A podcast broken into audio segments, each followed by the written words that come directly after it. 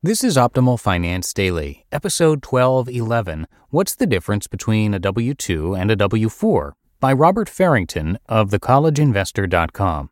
And I'm Dan, I'm your host, and this is where I read to you from some of the very best personal finance blogs anywhere.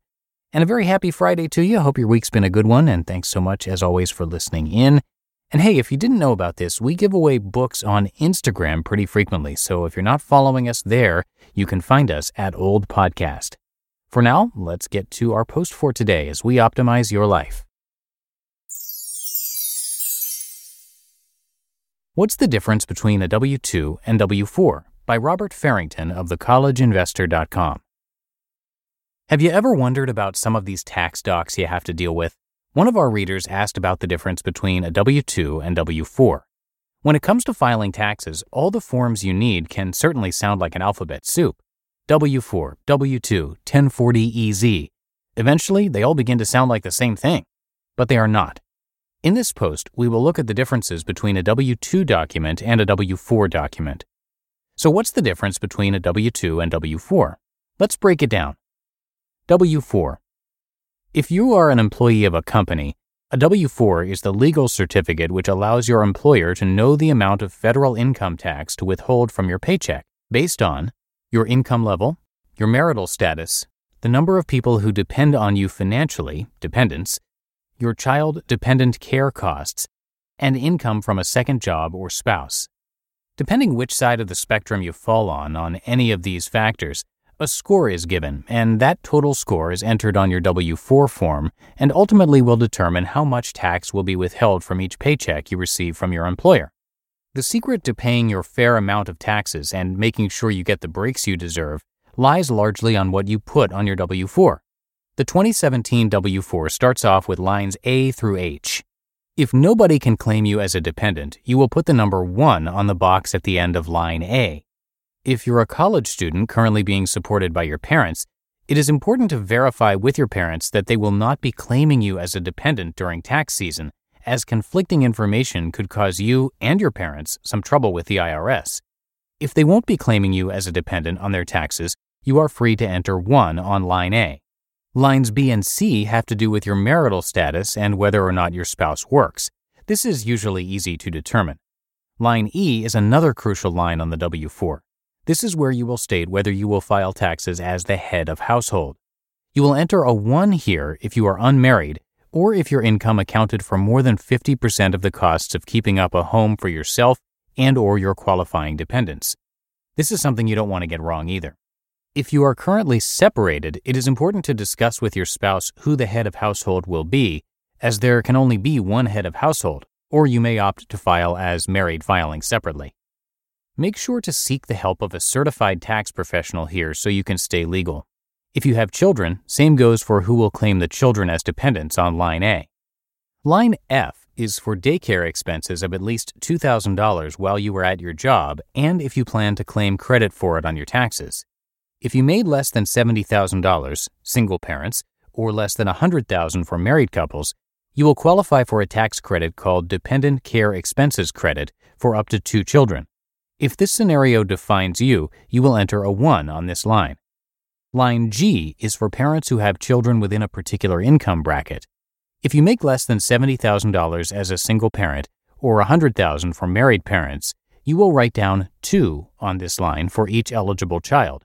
If you make between seventy thousand dollars and eighty-four thousand dollars for single parents and between one hundred thousand dollars and one hundred nineteen thousand dollars for married parents, you will enter one on this line for each. You can get back up to two thousand dollars for up to four children you list as dependents on your tax returns. This isn't chump change at all. Finally, on line H, you add up all the numbers from the previous lines and enter the total. This number will determine your tax level. Filling out the W four form correctly will ensure the right amount of taxes are taken out. So take time to fill it out correctly so you don't face any avoidable questions from the I R S later on. W two. A W two document, on the other hand, is a form which reports the wages an employee earned and taxes and deductions withheld in the course of the year. This is filed by an employer for the employee, even if the employee is related to them.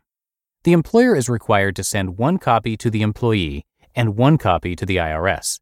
the employer must have the W two available to the employee at the latest by January thirty-first of the next year for tax filing purposes. Box one on your W two shows your gross income, so if Mister John made a gross income of twenty-one thousand dollars during the year, it will go in Box one. Box two will show how much of your gross income was taxed, so if Mister John was taxed two thousand three hundred dollars during the year, it will show here. This amount directly reflects the information you entered on your W four form. Everything else on your W two is fairly straightforward and gives you information on deductions taken out for Social Security and Medicare, as well as what came out as state and local income tax.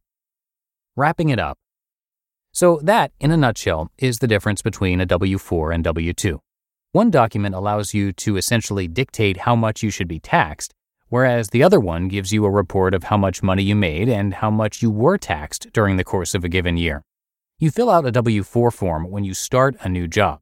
You can contact your H R office to update it at any time of the year should your circumstances change. And you will receive a W two at the beginning of the year so you can file your taxes and not get in trouble with Uncle Sam. You just listened to the post titled, "What's the Difference Between a W two and W four?" by Robert Farrington of the college investor dot com.